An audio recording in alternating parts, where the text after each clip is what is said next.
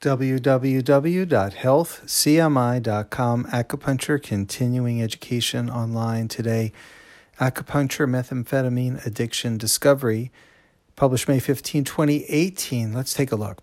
Acupuncture suppresses methamphetamine addiction.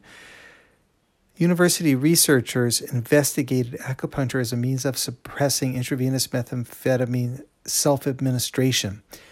Based on the results of a controlled laboratory experiment, the research team concludes that the application of acupuncture to an acupoint located on the wrist suppresses methamphetamine self administration via the GABA receptor system. The researchers suggest that acupuncture is a quote useful therapy for the treatment of methamphetamine abuse.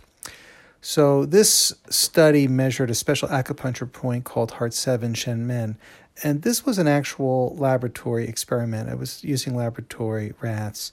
And what they found was that if they had acupuncture at heart 7, subsequently, they would not seek methamphetamines as much as rats that did not receive it. So it's a really interesting article. It goes into how acupuncture works.